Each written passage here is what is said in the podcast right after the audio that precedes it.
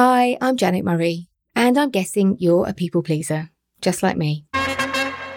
One of my favourite novels is Cat's Eye by Margaret Atwood. If you haven't read it, it's basically about psychological bullying, specifically exclusion bullying, the type of bullying you often see in young girls.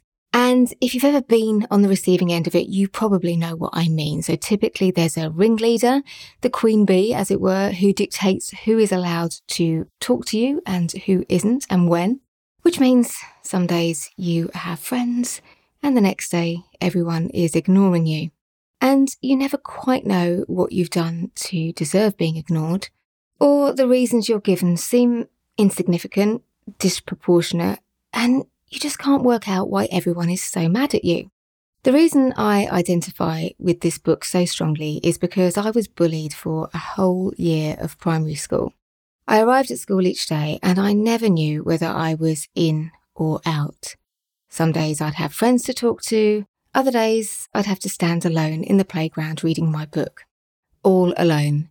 I remember being delighted when I broke my wrist because it meant I could stay inside in the library and didn't have to face the bully and her, her gang of followers. As is typical in these situations, I tried to change myself to make myself more likable. But the more I tried to be liked and to be likable, the worse the behaviour seemed to get. I'll never know why the ringleader, the queen bee, picked me out and made me a target for her bullying campaign.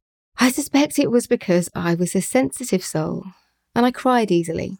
And when you're a mean spirited eight year old, it's kind of fun to make people cry, right?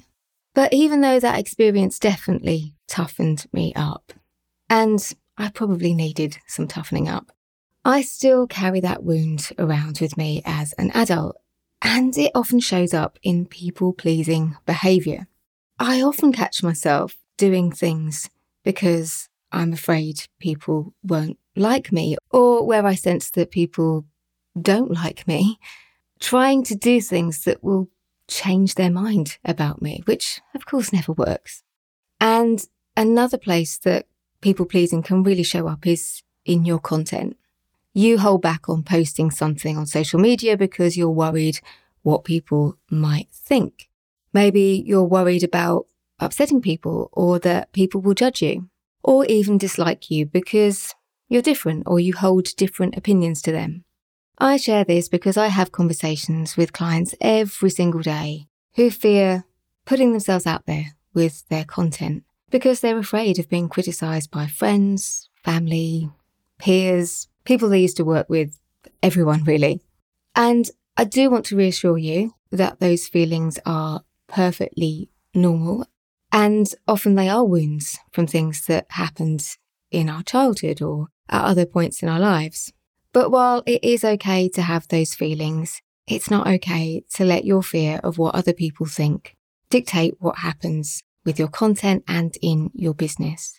Taking action, being brave enough to put content out there, even when you fear criticism, it does require courage. But when you're brave enough to create the kind of content you want to create and you need to create for your business, well, that's when the magic starts to happen. Would you like to create super engaging content about your business and do it consistently? If so, you need my Courageous Content Planner in your life.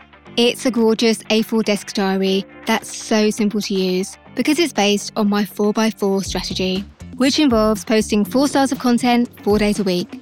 Yes, content planning really can be that easy. There's templates for daily, weekly, monthly, and annual planning, so you know exactly what to post, where, and when, plus hundreds of ready to go content ideas and prompts. So you'll never run out of ideas for social media posts again. And accountability trackers to keep you consistent with your posting. The Courageous Content Planner is both practical and pretty, with four gorgeous cover designs to choose from. So, if you want to ditch the content overwhelm and you want a simple content plan you can actually stick to, Head over to courageouscontentplanner.com to order your copy today.